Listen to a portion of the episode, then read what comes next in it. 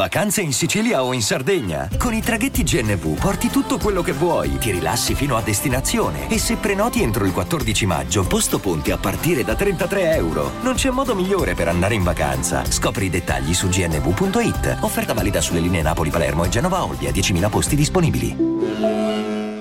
Avete mai pensato che il trono di spade non è così deludente come molti pensano? Spoiler, parliamo di traumi.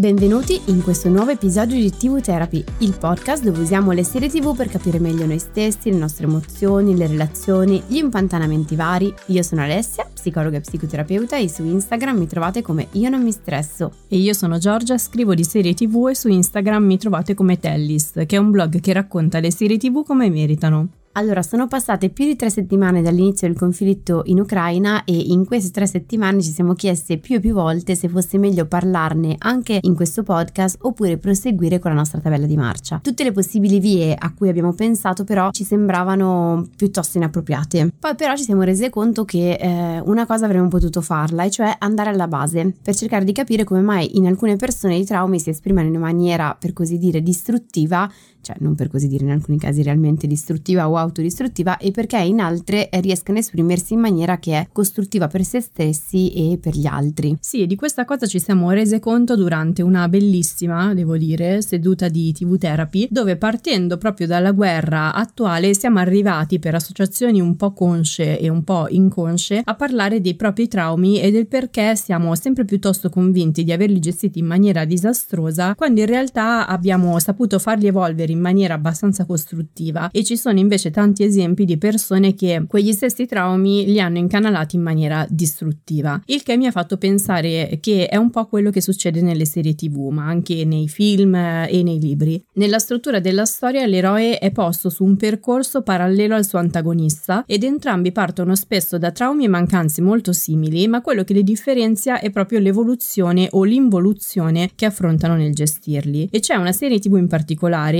in cui questo schema è evidentissimo e viene replicato su più personaggi in maniera quasi perfetta e io non potevo perdermi l'occasione di riscattarla. Allora, voi non vedete la faccia di Giorgia in questo momento, ma eh, voi immaginatevi l'orgoglio crescente spuntare sul suo viso. Tan tan tararan tan. Quindi, con grande gioia e gaudio di Giorgia, centriamo l'episodio su una delle serie da noi più citate in assoluto. Non da noi, da te, beh, comunque. Perché sei tu che hai la fissa di questa serie e io vorrei anche raccontarvi tutto il dietro le quinte di questa settimana, cioè tipo io ricevevo meme, gif, frasi da parte di Giorgia che mi mandava durante la stesura delle bozze della puntata, però vabbè evitiamo questa parte perché già mi sa che l'episodio è abbastanza corposo e quindi introduciamo la serie. Comunque mia discolpa vorrei dire che c'era un sacco di materiale che continuavo a trovare e la cosa mi entusiasmava. Comunque prima di iniziare questo percorso mettiamo però bene in chiaro tre posti stile che con il trono di spade metter, è bene metterli in chiaro. La prima è che questo episodio si baserà sulla serie e non sui libri del trono di spade, sia perché non li abbiamo letti, sia perché la saga scritta non è ancora stata completata dal suo autore e senza avere un finale non potremo tirare le fila dell'argomento che vorremmo affrontare. La seconda postilla è che tratteremo la serie in maniera estremamente schematica per fare in modo che l'episodio sia compreso da tutti e non duri una giornata intera. E su questo aggiungo aggiungo che schematico non lo intendiamo solo rispetto alla serie che in realtà avrebbe 8000 sfaccettature e fili narrativi, ma anche rispetto alla parte psicologica. Questo lo dico ai colleghi principalmente, ma anche poi alle persone non adette ai lavori che se no magari pensano insomma di, di essere rappresentati in quella maniera lì. Ecco, rappresentiamo la parte psicologica e l'evoluzione di un trauma in maniera molto schematica e inevitabilmente non completa. Sì, e la terza postilla è che inevitabilmente eh, ci saranno un po' di spoiler perché altrimenti, come dicevamo, dobbiamo parlare di una parte di finale e eh, altrimenti appunto non potremmo condurre questo episodio come, come vorremmo. Per me è prova intanto detto che io non lo guardo, non la guardo. Ti stupirò. Comunque sei pronta? Momento enciclopedico del trono di cioè qua è veramente un'enciclopedia. Quindi proprio sì. Allora, il trono di spade è la serie che ha segnato l'ultimo decennio di televisione, perché per tutte le otto stagioni in cui è andata in onda sulla rete via cavo americana HBO tra il 2011 e il 2019 è stata un fenomeno televisivo di proporzioni enormi, capace di attrarre milioni di telespettatori in tutto il mondo, anche dai gusti molto differenti. Qualcuno la considera l'ultima grande serie a rappresentare la serialità della TV lineare a cadenza settimanale e con una forte funzione aggregativa. Ricordiamo che qualcuno si alzava di notte per vederla in contemporanea con gli Stati Uniti. Qualcuno a caso.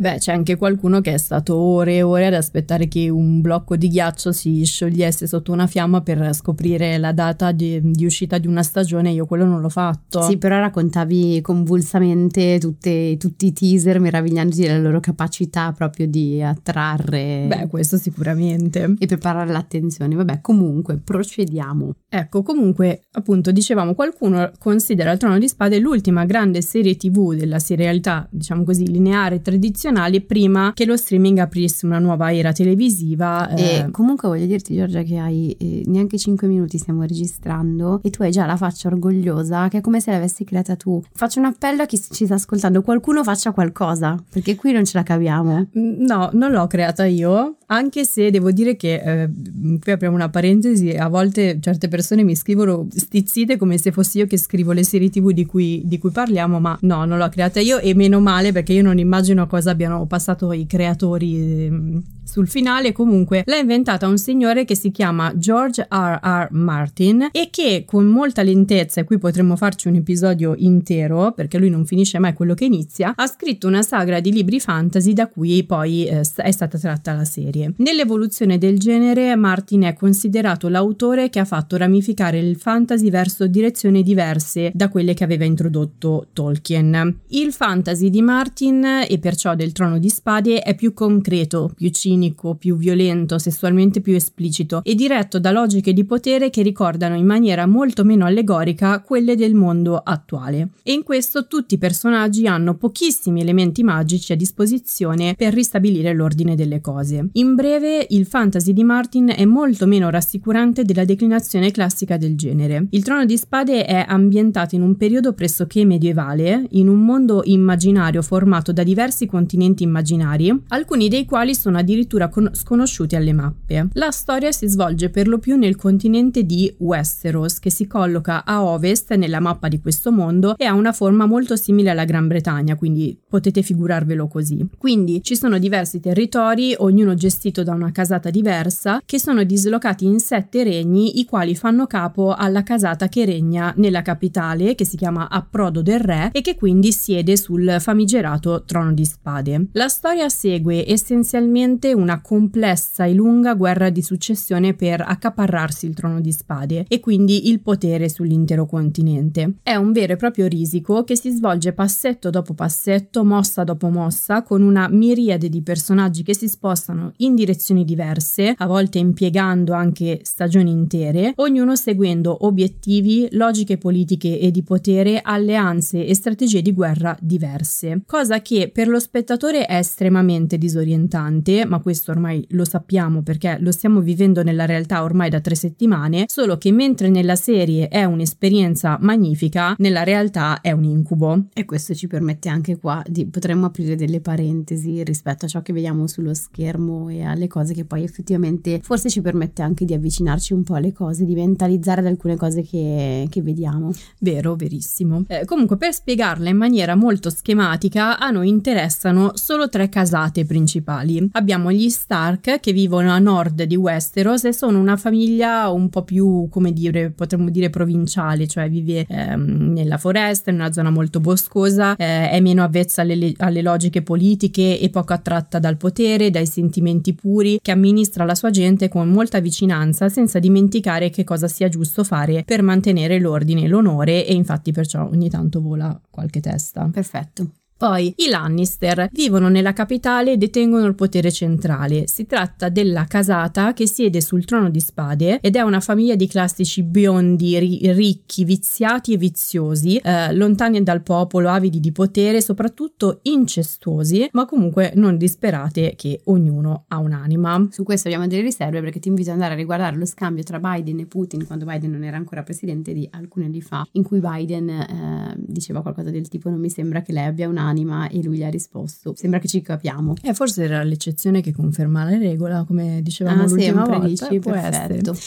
Infine, l'ultima casata eh, di cui ci occupiamo sono i Targaryen, che eh, sono ancora più biondi dei Lannister e hanno detenuto il potere e perciò il trono di spade per circa 300 anni, finché il re capostipite, il cosiddetto re matto, non, non a caso, non fu colto da una follia paranoica e omicida che costrinse le altre casate a ucciderlo per detronizzarlo. Perciò la dinastia dei Targaryen è rappresentata nella serie essenzialmente dalla sua unica superstite, che si chiama Daenerys e che ha sempre vissuto in esilio, nascosta al di fuori del continente di Westeros per non essere trovata e uccisa da chi vorrebbe estinguere la sua dinastia. Ok, la mia gatta infatti si doveva chiamare Daenerys inizialmente, poi era troppo difficile per me quindi l'abbiamo chiamata Aria. Direi che avete fatto bene, adesso capiremo perché. In effetti quando abbiamo scelto il nome forse non era ancora uscito il finale. Ecco, comunque appunto perché parliamo proprio del trono di spade? Me lo chiedo anch'io. No, veramente io ti vedo resti a fare questa puntata. Perché, come dicevamo, la serie è piena, pienissima di personaggi, ognuno con un proprio percorso e un proprio passato che lo muove. E molto spesso il passato, soprattutto l'infanzia di questi personaggi, è estremamente traumatico. C'è chi ha visto morire un genitore, chi è stato spinto giù da una torre ed è rimasto paralizzato, chi è stato sfigurato dal fratello, chi è stato ripudiato dal padre perché è nano e potremo andare avanti per un episodio intero di questo podcast e anche più a elencarli. I vari traumi. Esatto, però non tutti reagiscono a questi traumi nella stessa maniera. Per quanto le loro storie eh, siano complesse, si vede in maniera piuttosto chiara come alcuni di questi personaggi ne traggano una personalità e dei comportamenti che sono fortemente deleteri per se stessi e per gli altri, e come invece altri personaggi, pur danneggiati e feriti, sviluppino personalità e comportamenti che sono costruttivi per se stessi e per gli altri. E questo è un primo pezzo importantissimo, cioè molto spesso ci si chiede mi è accaduto questo, quindi, e invece no, perché ogni persona ha poi degli esiti molto differenti proprio a seconda di quella che è la nostra storia. E quindi iniziamo proprio a vedere come si formano i disturbi e come eh, le cose che ci accadono hanno poi degli effetti su di noi e delle conseguenze. Per fortuna che c'è questa parte che è uno dei miei argomenti preferiti, almeno riesco a sopravvivere a questo episodio, ma andiamo avanti. E questo è il nostro episodio tipo, cioè il mio argomento preferito e il tuo argomento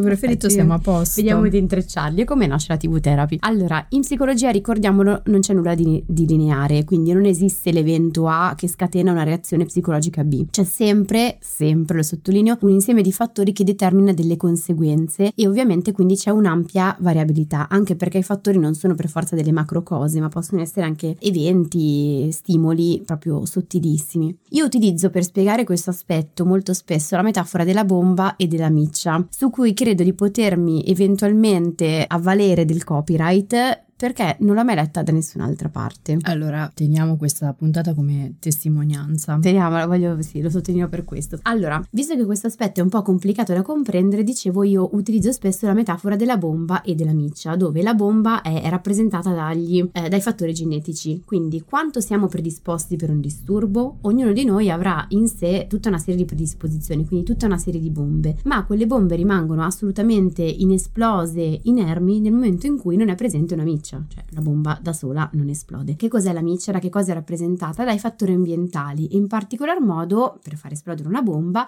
eh, facciamo riferimento alle cose che ci accadono, eh, quindi più nello specifico gli eventi avversi che ci accadono che quindi gravano in qualche modo su di noi. Quindi una bomba da sola non può esplodere, quindi pur avendo una predisposizione per un certo disturbo, non possiamo sviluppare quel disturbo lì. Se non ci sono gli eventi, se non ci sono i fattori ambientali che in qualche modo attivino quella predisposizione genetica. Allo stesso modo, e forse qui veniamo a noi, nel momento in cui accadono delle cose anche molto brutte, anche potenzialmente traumatiche, quelle non possono dare vita a dei disturbi o a delle conseguenze, come dire, infinitamente negative nel tempo, nel momento in cui non è presente una predisposizione genetica. Quindi nel momento in cui io non ho alcuna predisposizione, adesso la faccio semplice per non disturbo, mi scuso per la semplificazione, ma se io non ho la bomba, la predisposizione per un disturbo antisociale di personalità, non lo svilupperò mai nel momento in cui non ci sono dei fattori ambientali che mi portano poi a svilupparlo e viceversa. C'è poi un altro fattore di cui dobbiamo tener conto che è l'acqua. Eh, sempre stando nella metafora, che rappresenta i fattori protettivi. Quindi ci sono dei fattori, degli eventi che in qualche modo ci proteggono ed evitano a quella miccia di far esplodere la bomba o limitano comunque l'esplosione. Si capiva? Sì, Perfetto, perché allora io direi di prendere questa metafora della bomba e della miccia per focalizzarci su due personaggi in particolare, che partono da una base molto simile. Questo significa che in fondo al loro percorso entrambi hanno posizionato una bomba dal peso specifico pressoché ugualmente distruttivo. Però nel lento srotolarsi della loro lunghissima miccia intervengono fattori così diversi che alla fine solo una delle due bombe scoppia con effetti terribili. Poi dipende anche questi fattori nel, in quale fase di, di, vita intervengono, perché non dipende solamente fattori, ma anche in che momento arrivano questi fattori, perché non fa mica esplodere la bomba allo stesso modo se arriva nell'infanzia o più avanti. Ma È vediamolo. vero, però loro due eh, vanno in, quasi in parallelo. Comunque adesso vedrai e mi dirai. Il primo personaggio è Daenerys Targaryen, cioè la figlia del cosiddetto re matto che fu detronizzato e ucciso. Daenerys ha avuto un percorso di crescita terribile. Nacque dopo la morte del padre, sua madre morì di parto e per per sfuggire a chi voleva estinguere l'intera dinastia dei Targaryen, fu affidata insieme al fratello alle cure di un uomo che li crebbe in un altro continente. Quando Daenerys aveva 5 anni, quest'uomo morì e lei crebbe da sola, girovagando insieme al fratello che però era ed è fortemente abusante nei suoi confronti. È violento, sessista e infatti quando la serie inizia la vende in sposa al capo di una specie di tribù indigena. Nel libro questo accade quando Daenerys ha 12-13 anni, mentre nella serie il personaggio è stato più adultizzato e ha 16-17 anni. Quindi Daenerys vive nella costante paura che qualcuno la scopra e la uccida, ha un carattere remissivo e sommesso. Durante la serie però acquisisce una sicurezza sempre maggiore alimentata dall'obiettivo di riprendersi il trono di spade e la serie segue quindi il faticoso cammino di Daenerys per riavvicinarsi alla capitale, farsi conoscere in maniera positiva dalle persone in modo da governare in maniera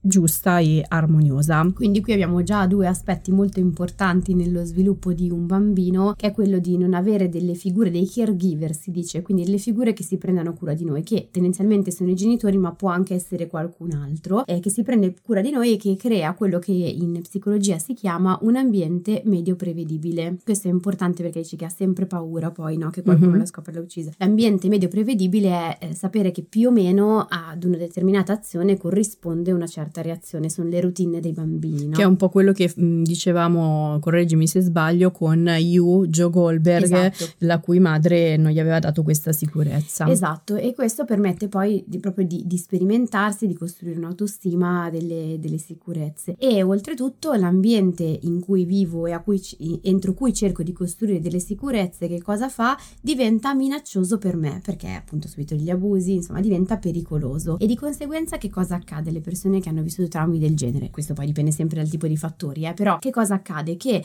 mi muovo sempre allerta e anche crescendo, anche nel momento in cui i traumi non sono più eh, presenti, non accadono più degli avvenimenti così eh, negativi, anche se mi sa che nella serie continuano ad avvenire. Però, eh, sì. Quindi diventando conferma del trauma, però anche nel momento in cui non, c- non c'è più quel panorama lì, io rimango sempre allerta con la paura che da un momento all'altro quel trauma, quegli eventi traumatici possano riverificarsi. Ecco, Andiamo invece all'altro personaggio, così vediamo meglio. L'altro personaggio si chiama Jon Snow, eh, un ragazzo quasi coetaneo di Daenerys, quindi sui 16-17 anni, che come lei ha avuto un percorso di crescita piuttosto terribile. Jon appartiene alla famiglia degli Stark, ma non del tutto. Il suo cognome, Snow, ci dice che è, uso l'epiteto, l'epiteto che usa la serie, un bastardo, ossia il figlio illegittimo nato da una relazione extraconiugale tra il capofamiglia degli Stark e una donna ignota ignota. Hai fatto bene a usare l'epiteto perché la narrativa che noi usiamo per descrivere la nostra storia ci dà un'idea della rappresentazione che abbiamo della storia stessa. Bravissima. E infatti ce l'ha un'influenza sulla narrazione che poi Jon Snow fa della sua stessa vita, perché Jon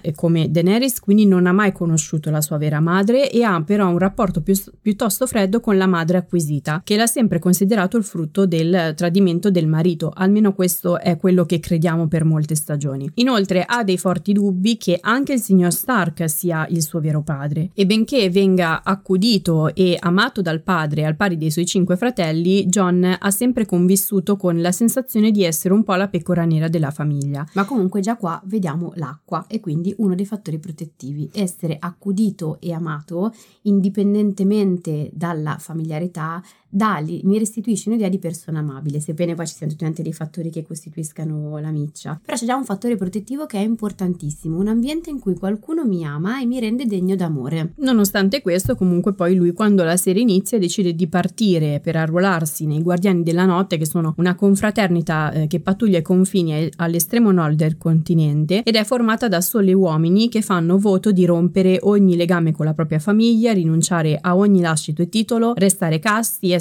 politicamente neutri e on- onorare sempre i propri doveri pena la morte. Quindi è un po' un percorso di isolamento e castigo quello che sceglie. E naturalmente la serie lo porterà poi a rompere uno a uno questi voti e a vivere delle esperienze terribili e fasi- faticosissime per difendere le terre degli Stark e riunire la propria famiglia che nel frattempo anche qui è stata smembrata e maltrattata nei modi più vari. E dimostrare di essere degno di farne parte, perché nel momento in cui alcune persone sentono di non essere accettate dalla propria famiglia, sentono anche di dover affrontare tutta una serie di prove per poter dimostrare appunto di essere degni di quel nome lì. Eh, ecco, quindi queste sono le lunghissime micce di Daenerys e Jon Snow. Le loro bombe sono belle pesanti e cariche, ma solo una scoppia in maniera distruttiva. Spoiler, è quella di Daenerys, che alla fine della serie, nell'ottava stagione, fa emergere una follia omicida, presa dalla sete di potere e dalla paura di perdere il trono di spade, a cui è vicinissima, e sostanzialmente fa la, pri- la fine del padre, quindi fa la fine del leggendario re matto. Sì, qua ci sono tanti dei temi, cioè tipo la, vabbè, appunto la, la genetica e la familiarità che non si esprime solo attraverso i geni, ma proprio diverso eh, rispetto all'ambiente che mi si costruisce intorno. Purtroppo spesso genetica e fattori ambientali si intrecciano per questa ragione, perché le persone che condividono i miei stessi geni hanno poi dei comportamenti peculiari in molte occasioni. E poi c'è un altro pezzo importante che è quello di reiterare i traumi a cui siamo stati sottoposti e molto spesso siamo proprio delle calamite, no? Con questi eventi. Ma facendo un passo indietro, proviamo un attimino a mettere a fuoco quando un evento diventa effettivamente traumatico, perché abbiamo detto che non tutti gli eventi potenzialmente traumatici diventano e restano effettivamente traumatici nel tempo. Abbiamo visto prima la faccenda della bomba e della miccia che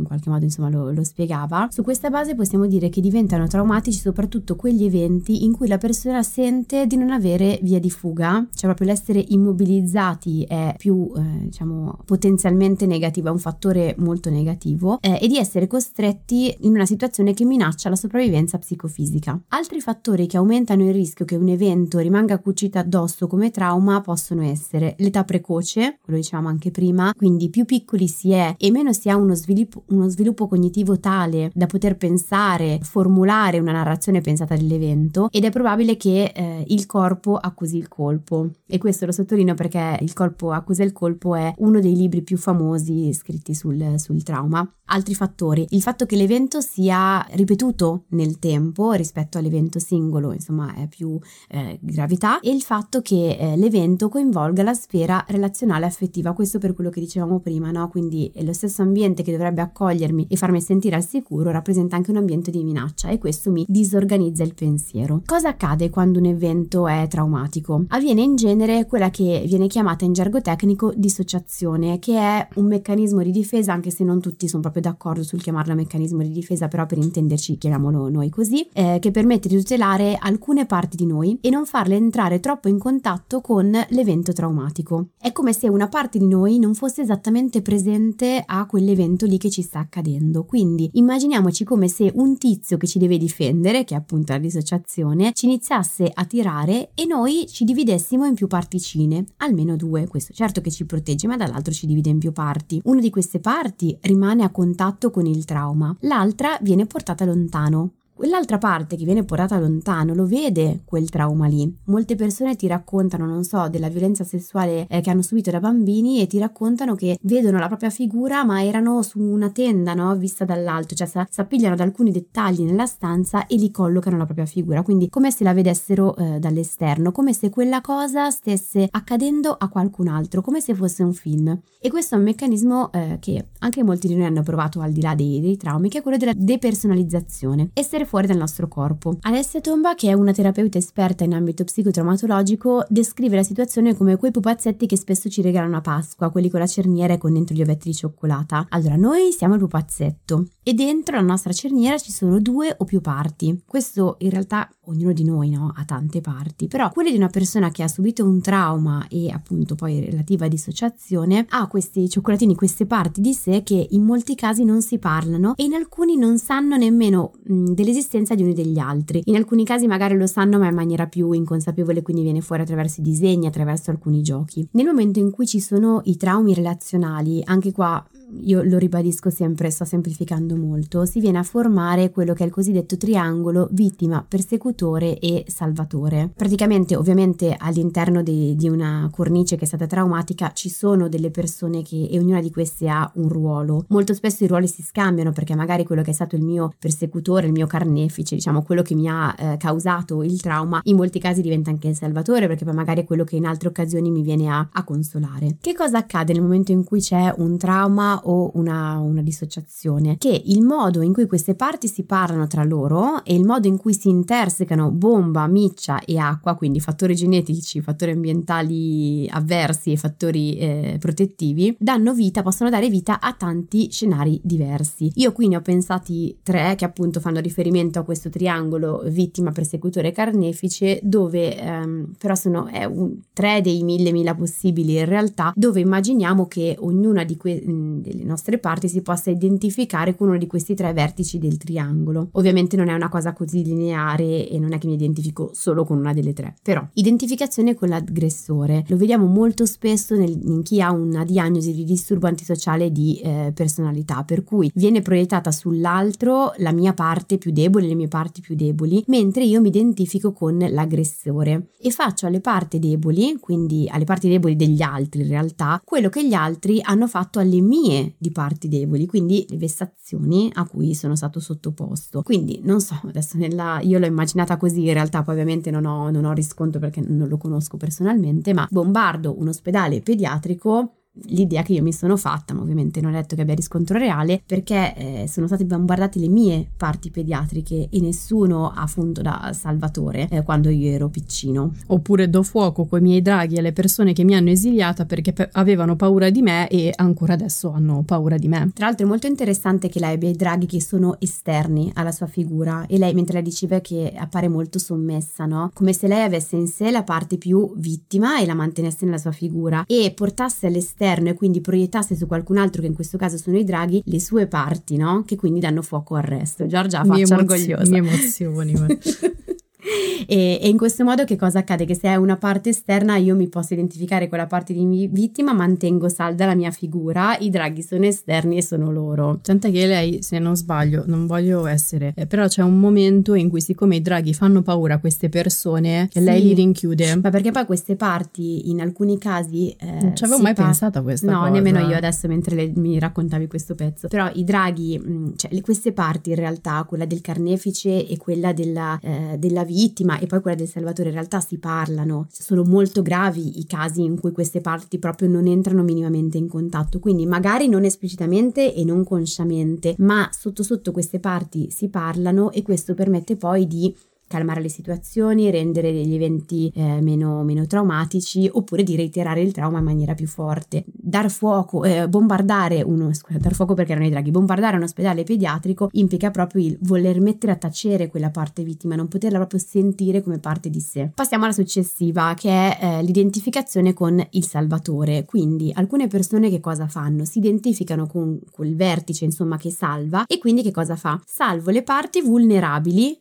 sottolineo che non dico più deboli perché quella era l'identificazione con l'aggressore, quindi le parti vulnerabili dell'altro, ossia ciò che gli altri, eh, faccio ciò che gli altri non sono riusciti a fare con me. Proteggendo le parti altrui, vulnerabili, è un po' come se cercassi di proteggere le mie. Quindi nel caso di Jon Snow, che è quello la cui bomba non scoppia, proteggo gli altri e mi sacrifico per loro a costo anche a volte sembra un po' tontolone, devo ammettere, in parte perché vabbè mio padre ha fatto così con me, in parte perché invece la mia madre acquisita non ha fatto così con me e quindi però io di fatto grazie a questi fattori diciamo così protettivi io sono stato salvato dal, dall'essere totalmente un figlio reietto. Sì, ehm, fai conto che i fattori protettivi, soprattutto da piccini, ci insegnano un po' quella capacità di mentalizzazione, quindi di maneggiare noi stessi e gli altri in termini di stati emotivi e quindi eh, mi riesco a identificare con l'altro e con le sue emozioni. Questo in realtà lo fanno anche coloro che si identificano con il carnefice e poi eh, andando oltre coloro che hanno un disturbo antisociale di personalità, ma nel momento in cui entrano in contatto rialzano il tiro eh, perché non possono sentire quella parte più vulnerabile e quindi cercano di, di schiacciarla sostanzialmente. Eh, l'ultima parte del triangolo, ovviamente una delle, delle, tre possibili, una delle tante possibilità, è l'identificazione con la vittima, per cui alcune persone lo si vede tantissimo nei bambini questa cosa, no? anche negli adulti, però nei bambini capita spesso in terapia, è sento di dover compiacere l'altro, perché eh, io mh, sono in una posizione di svantaggio e quindi gli altri rischiano sempre di attaccarmi. Cosa faccio? Che faccio un po' le fusa sostanzialmente prima che gli altri possano farmi eh, del male. Qui potremmo metterci un personaggio di cui non abbiamo ancora parlato che si chiama Tyrion Lannister, che fa parte quindi eh, appunto della casata che ha in mano il potere nel momento in cui inizia la serie ed è affetto da nanismo, motivo per il quale è sempre stato rifiutato e vestato dal padre. Lui è un personaggio estremamente furbo che applica proprio questa tattica, compiaccio l'altro per salvarmi, tant'è che nel corso della serie passa da una fazione all'altra con estrema facilità ed è sì. anche uno dei personaggi più amati. Sì, nella realtà in genere viene fatta in maniera consapevole e meno con, con furbizia, però il punto è che l'unico modo per salvarmi è compiacere l'altro, altrimenti l'altro mi distruggerà o diventerà il mio aggressore. Sai, sei cresciuto in un ambiente molto violento in cui partivano eh, botte o violenze da un momento all'altro. Eh, io poi o mi identifico con l'aggressore oppure mi identifico appunto con l'altra parte e quindi impara a captare se c'è qualcosa che non va e ti compiaccia in modo che, di tenerti buono. Mi sembra una buona strategia di sopravvivenza. No, non funziona poi in realtà, però insomma è un, un buon tentativo di sopravvivenza. Tutte e tre queste parti infatti vivono sempre allerta, questo indipendentemente da come ci sviluppiamo, perché eh, questo te ne rendi conto subito quando lavori con chi ha subito un trauma, ti rendi proprio conto che hanno una capacità sensoriale e di lettura delle emozioni altrui, specialmente la rabbia, che è raffinatissima, cioè loro veramente è incredibile, riescono a cogliere il rumore di una foglia che si muove anche a 300 km di distanza. Sì, come hai sentito quel rumore? No, mm, no, non l'ho sentito. Ma cos'è quella roba lì? Mm, no, non ho sentito niente. E sono veramente preoccupati, o in altri casi, se invece sono più con l'identificazione con l'aggressore o partono con, sul piede di guerra, per il minimo micromovimento del tuo volto, scrutando se non sia un segnale per cui tu li stai per risottoporre a quel trauma. E infatti ecco che veniamo a un punto fondamentale per cui potrei essere virtualmente linciata, ma mi sento molto coraggiosa. Il motivo principale per cui il trono di spade è considerata un'enorme delusione da tantissimi spettatori è il modo in cui finisce, o meglio, il modo in cui la cosiddetta bomba di Daenerys, che è mm, uno dei personaggi principali, scoppia. Mi spiego meglio. All'inizio dell'ottava e ultima stagione, Daenerys sembra sul punto di aver raggiunto la cima del suo faticoso percorso. Ha degli alleati che avvallano la sua politica e la sua volontà di prendersi il trono, è amata e rispettata. A un certo punto, però, Daenerys scopre che c'è una persona, non diciamo chi sia perché io comunque non voglio rovinarti la sorpresa, ci spero sempre che tu un giorno decisa di vedere la serie. Sì, contaci maleducata. Comunque, lei scopre che c'è una persona che avrebbe più diritto di stare eh, sul trono rispetto a lei e che la gente sembra amare moltissimo, il che le innesca nuovamente una forte paranoia e una paura di essere rifiutata e perdere il suo obiettivo, che la porta alla follia e perciò decide di prenderselo con la forza e di radere al suolo l'intera capitale con il suo drago, uccidendo un sacco di civili con la scusa di volerli liberare dalla tirannia. Vi ricorda qualcuno? Mamma mia, c'è la pelle d'oca. Ecco, questo cambiamento ha fortemente spiazzato il pubblico, che l'ha percepito come innaturale e si è arrabbiato un sacco al punto da cambiare idea sul valore dell'intera serie. Il loro pensiero era: ma come una donna forte e giusta che ha fatto del bene e rimesso al loro posto i cattivi, che sembrava l'eroina perfetta della serie e anche del femminismo, direi io, non può mica impazzire così. E allora caricone pesantissimo sui due sceneggiatori, David Benioff e eh, D.B. Weiss, e petizioni motivazioni incazzose per cambiare il finale della serie. Io invece onestamente non l'ho percepito in maniera istintiva come una scelta narrativa eh, innaturale. Anzi, mi aspettavo da tempo che prima o poi qualcosa mh, mm, non sarebbe andato come ci si aspettava, perché per il suo intero percorso Daenerys mostra spesso dei piccoli tratti di follia che vengono però poi mascherati da senso di giustizia e soprattutto l'empatia che molti hanno spesso riconosciuto a Daenerys, la Daenerys della serie, specifichiamo, non dei, quella dei libri, io l'ho sempre percepita poco autentica perché non sembrava se- sintonizzata sui bisogni altrui, ma sul proprio bisogno di prendersi il trono. Quindi mi faccio vedere empatica perché se la gente non ha paura che io impazzisca come mio padre, allora mi legittimerà a, ri- a riprendermi quello che mi è stato tolto. Tra l'altro posso mm, dirti un aneddoto. Vai che eh, Martin, che ha scritto Il trono di spade, eh, viene da una famiglia che la, era molto ricca e durante la Grande Depressione aveva perso tutto e lui è cresciuto nella sua infanzia con l'idea che lui avesse il diritto a riprendersi qualcosa che gli era stato tolto. Pensate, ha per caso proiettato delle parti di sé della sua Guarda, Giorgia in questo momento la faccia orgogliosissima come per dire ma che capolavoro in terra. Questo accade in realtà anche nella, accade anche nella realtà e in alcuni disturbi in particolare. Questo sembra un po', io adesso appunto la serie dico non l'ho vista ma dei racconti, sembra un po' una struttura antisociale di personalità. Che cosa accade? Che nella struttura di personalità ci sono entrambi entrambe le parti, sia quella della vittima sia quella del carnefice, per cui le persone che provano una certa tenerezza, a volte accade no? anche eh, nelle persone reali che indossano questo tipo di disturbo, si prova tenerezza perché mostrano la parte dell'infanzia, quella che è stata vessata, quella che, ha, che è bisognosa. Che cosa però accade? Che quella parte lì viene poi eh, schiacciata in realtà dalla parte carnefice e in moltissimi casi i bisogni dell'altro non vengono effettivamente visti come a sé stanti, ma sono quasi sempre funzionali in questo genere di disturbi proprio, eh, ai propri scopi.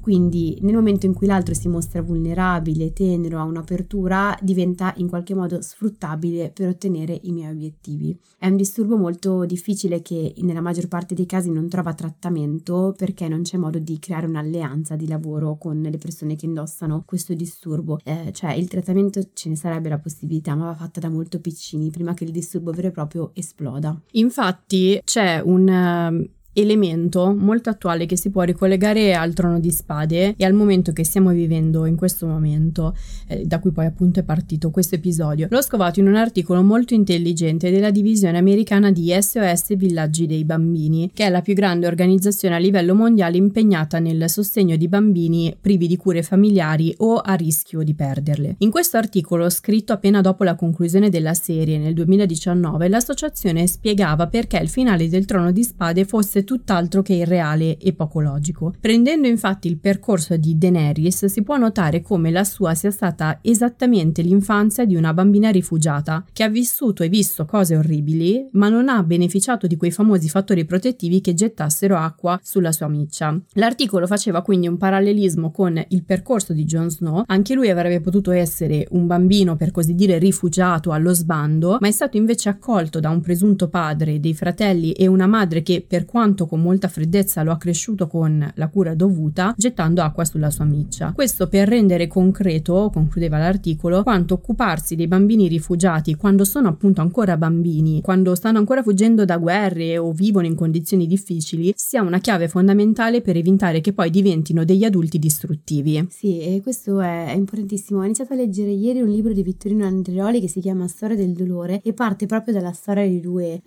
ragazzi eh, africani che emigrano emigrano verso l'Italia e la cosa che mi ha molto colpito, io mi aspettavo di tra virgolette, dovermi identificare con il loro dolore, che quella fosse la linea narrativa, e invece leggendolo ho scoperto che quante volte noi, anche inconsapevolmente, pur potendo fungere da fattori protettivi, in realtà scegliamo di stare dall'altra parte e quindi di eh, diventare ulteriori fattori micce no? per i disturbi delle altre persone. Ok, però qua perdiamo il filo, torniamo a noi. Sì, in realtà l'unico errore fatto dagli sceneggiatori, secondo me, è stato voler chiudere in fretta il trono di spade, perché in una serie che procede lentissima e attentissima a dettagli, e qui prendo in prestito una considerazione del critico di Rolling Stone America Alan Sepinwall, ehm, la discesa di Daenerys nella follia è uno sviluppo che richiede almeno un'altra metà di una normale stagione del trono di spade per poter essere percepita nel suo valore e quindi nel, per poter comprendere anche i dettagli che tu hai spiegato fino a questo momento. Quindi, insomma, la bomba di Daenerys è perfettamente in linea con la sua miccia srotolata nel corso delle stagioni. Sì, mm, tra l'altro svilupparlo bene permetterebbe anche di capire in che momento si colloca quell'esplosione lì. Ci sono dei segnali, si chiamano prodromici, cioè quelli che ci, ci segnalano che quella bomba sta eh, sostanzialmente per, per, esplodere, che eh, c'è un evento eh, di scivolamento, per così dire, no? Della, di scompenso di scivolamento della, della psiche. In genere nella realtà questo avviene quando si presentano degli, degli eventi che fungono da trigger, quindi da innesco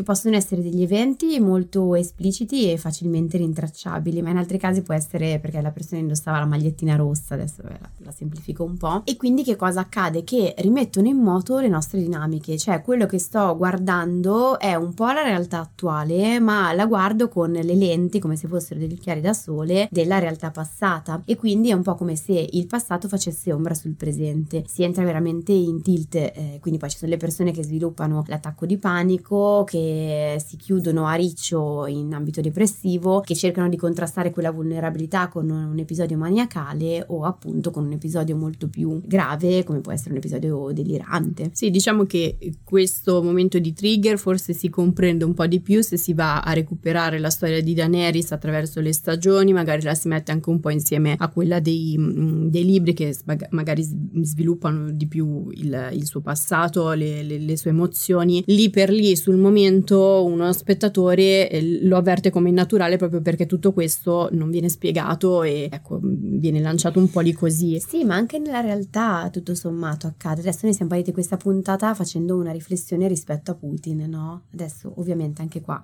prendiamo tutto con le doverose pinze perché non lo conosciamo e soprattutto non sappiamo nulla della sua storia, no? Quindi tutto quello che accade ci appare molto folle, sicuramente lo è peraltro, però non riusciamo a dargli una spiegazione che abbia una logica e sicuramente non ha una logica logica, tra virgolette, normale, ma avrà una logica che segue quello che è il suo disturbo. Non riusciamo a rintracciarlo perché non ci è stato dato, ma così come nella serie, tutta una serie di background che ci permette di capire come lui sia arrivato sin qui. Non che questo poi sia giustificabile e allora vada bene solamente perché, è, insomma, perché c'è un disturbo alla base. Però insomma, se abbiamo dei fattori che ci spiegano il meccanismo, riusciamo a capire la sua logica anche se si discosta dalla nostra. Poi c'è da dire un'altra cosa, che se di disturbo antisociale si tratta, quello della, della, serie, effettivamente questo accade anche nella realtà, cioè che spesso hanno delle, delle esplosioni che escono dalla nostra logica, che delle persone insomma che quel disturbo non ce l'hanno e ci hanno portato fino a quel momento magari a identificarsi con, con loro e con il proprio disturbo e poi improvvisamente quasi ci tradiscono, no? Sì, infatti poi il pubblico si è arrabbiato e rimandiamo all'episodio in cui spiegavamo perché ci si arrabbia a volte con, um, con le serie tv. Esatto. Comunque, eh, tra l'altro appunto, visto che questo episodio è stato è nato proprio da una riflessione su quello che sta accadendo in Ucraina in questo momento e come dicevi tu c'è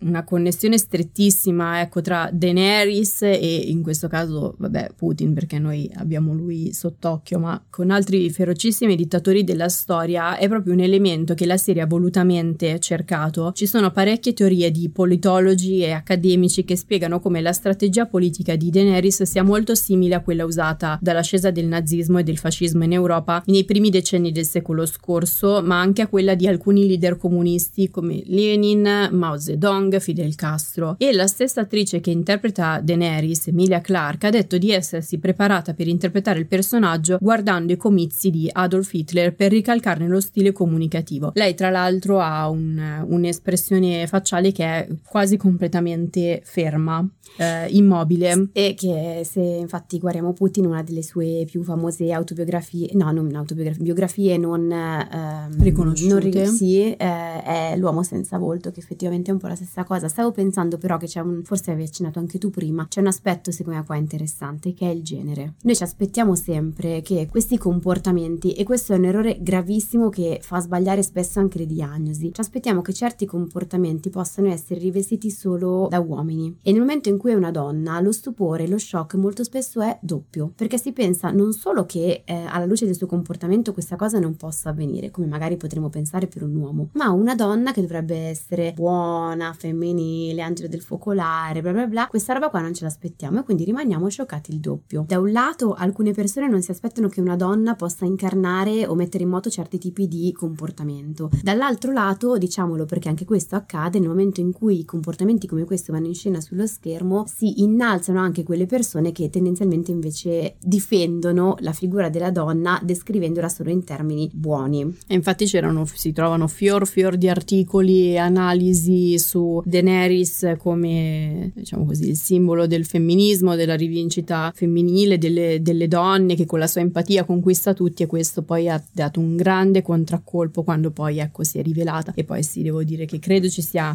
mi sia capitato sott'occhio anche qualche articolo che poi dopo per questo contraccolpo ha accusato di, di sessismo i due autori della serie. Eh, in realtà rimaniamo sempre la puntata su Sex and the City ma in realtà è dobbiamo imparare ad essere capaci di tenere insieme due aspetti cioè una persona può incarnare il femminismo e nonostante questo poi avere dei comportamenti che sono assolutamente eh, negativi perché il femminismo vira verso la parità, no? E quindi te- dovrebbe tenere conto della tridimensionalità dell'essere umano, donna, uomo o qualunque altro genere abbia. Dunque ci sarebbe ancora moltissimo da dire, eh ma sì. eh, ci tacciamo e giungiamo alla fine quindi dell'episodio, ma non prima di avermi consigliato tre serie TV che in qualche modo sono eh, simili o che richiamano insomma dinamiche molto simili. Allora, la prima serie TV è Made. La ripeschiamo non per pigrizia. Tra l'altro di Made eh, vi rimandiamo sia al nostro episodio, ne abbiamo parlato qui nel podcast TV Therapy, c'è un episodio ad hoc e c'è anche un episodio che trovate nel podcast L'ora della mamma di Natalia Levinte, dove eh, Giorgia è è stata ospite. Ecco, sponsor. Comunque, dicevamo Made, non la riprendiamo per pigrizia, ma perché c'è un solo episodio che a noi interessa, il quinto, che fa in maniera molto intelligente un parallelismo tra i traumi di infanzia della protagonista e quelli di un criminale latitante, mostrando proprio la differenza eh, nel modo in cui li elaborano e poi, ecco, come diventano costruttivi o distruttivi. Ed è un episodio che fa anche un po' di paura e un po' di tenerezza, una specie di minifilm, thriller dentro la serie ed è molto molto bello e si trova su Netflix. Sì, poi lei ci fa proprio vedere anche come viene elaborato il trauma, come ci si immobilizza davanti ai traumi, come la rabbia, lei si pone proprio come salvatrice in esatto. realtà, no, delle parti più vulnerabili, quindi ha un, un meccanismo sicuramente diverso. Esatto, um, la seconda serie invece è Landscapers, che è un capolavoro di serie, un um, esempio fantastico e perfetto di quello che si intende quando si parla della mancanza di fattori protettivi che aiutino a contenere ed elaborare il trauma. È la vera storia di un eh, famoso omicidio avvenuto in Inghilterra nel 1998 di due coniugi che hanno ucciso i, i genitori eh, di uno dei due ed è raccontata eh, nel modo eh, in cui la mente dei protagonisti ha elaborato questa storia per convincersi di essere gli eroi della propria storia. Quindi cambia continuamente genere, non so c'è lei che è Olivia Colman, ah. la madrina di Fleabag, che non so, pensa sempre di essere un, in un film western, il marito che sembra di essere l'eroe dei suoi film western, ci sono i poliziotti che sembrano, pensano di essere in un poliziesco, eh, cambia continuamente forma, ecco, sì, ed è fantastica. Se seguiamo la narrativa della persona è super interessante, beh, ci dà un sacco di, di dettagli peraltro, no? poi sull'elaborazione di questo trauma e su come di fatto in realtà il trauma sia traumatico anche per chi si pone poi come carnefice, è solo che usa delle difese che permettono di, no, di non vederlo quel pezzo lì. È vero. E infatti nel caso di Daenerys la narrazione che lei si fa della, del suo percorso è importante importantissima perché lei c'è un punto in cui dice a Jon Snow eh, sai che cosa mi, mi, ha fatto diciamo attraversare in tutti questi anni a stare sempre in piedi? La fede ma non la fede in dei non la fede in miti o leggende ma la fede in me stessa eh, ma ovviamente che cosa gli ha insegnato l'infanzia? Che non ci sono ancore di salvataggio, per cui posso solamente appigliarmi a me stessa e fa molta paura da bambini, eh, quanto senti di non avere le risorse per farlo. Ecco, l'ultima serie è Servant of the People, che ne avrete sentito parlare sicuramente in questi giorni. È la serie comica ucraina dove Volodymyr Zelensky interpretava un insegnante di storia che diventava un po' per caso presidente dell'Ucraina, eh, cosa che poi è effettivamente diventato sfruttando proprio la popolarità del suo ruolo lui ha fatto la campagna elettorale con un partito sì. che si chiamava come la serie TV. Giorgia ci tiene a questa cosa perché potrebbe spiegare moltissimi avvenimenti sulla base dei movimenti, dei movimenti politici globali, esatto. eccetera, sulla base dei movimenti dei media. Esatto, infatti non la inseriamo tanto per i traumi, ma per capire un po' meglio il discorso che abbiamo fatto anche sull'empatia innaturale di Daenerys, perché in questa serie c'è molto del perché Zelensky sia riuscito a dare animo alla resistenza ucraina usando un linguaggio emotivo e televisivo specifichiamo chi dice che la televisione va spenta e che appunto dalle altre persone viene percepito come molto autentico, mentre ad altre, tra cui Putin, è praticamente incomprensibile. E al momento si trova su YouTube in lingua originale con i sottotitoli in inglese, anche se è molto probabile che a breve la vedremo su qualche canale o servizio streaming italiano perché la società che ne vende i diritti è sommersa dalle richieste appunto dei, dei diritti di distribuzione di questa serie. Farà un po' effetto vederlo sullo schermo in queste vesti, insomma. Però, molto, perché... però si capisce quanto sia centrale la televisione molto spesso nelle, nelle nostre vite, ecco. Si influenzano a vicenda, la realtà influenza la televisione e viceversa. È vero. Allora, dunque, siamo giunti alla fine di questo episodio, lunghissimo. Lunghissimo, però era complesso. E poi era il trono di spade. Eh, i traumi. Eh, e quindi. Allora, ci vediamo al prossimo episodio. Se avete dubbi, domande e curiosità su come vi fanno sentire le serie TV che state guardando, ci trovate ogni mercoledì su Instagram su Tellis con la Y e su Io non mi stresso e vi ricordiamo che la TV Therapy esiste anche come terapia di gruppo e se volete rimanere aggiornati su nuovi gruppi in partenza e inserirvi in lista d'attesa seguite il podcast o iscrivetevi ai nostri canali. Al prossimo episodio. Al prossimo episodio. Beh. Oh, sto spoilerando. Che cosa accade? Oi boh. Ade yalla de... Alava. Tan tan tararam tan tararam. Piri! Perché? E adesso un bel caffè finito. Perché rischiare di rimanere senza caffè quando puoi abbonarti a Caffè Borbone? Prezzi vantaggiosi, costi di spedizione inclusi, tante possibilità di personalizzazione e l'abbonamento lo sospendi quando vuoi. Decidi tu la frequenza, la qualità, scegli tra le cialde e capsule compatibili e crea il tuo mix di gusti e miscele. Mai più senza caffè con l'abbonamento Caffè Borbone. Tutte le info su caffèborbone.com.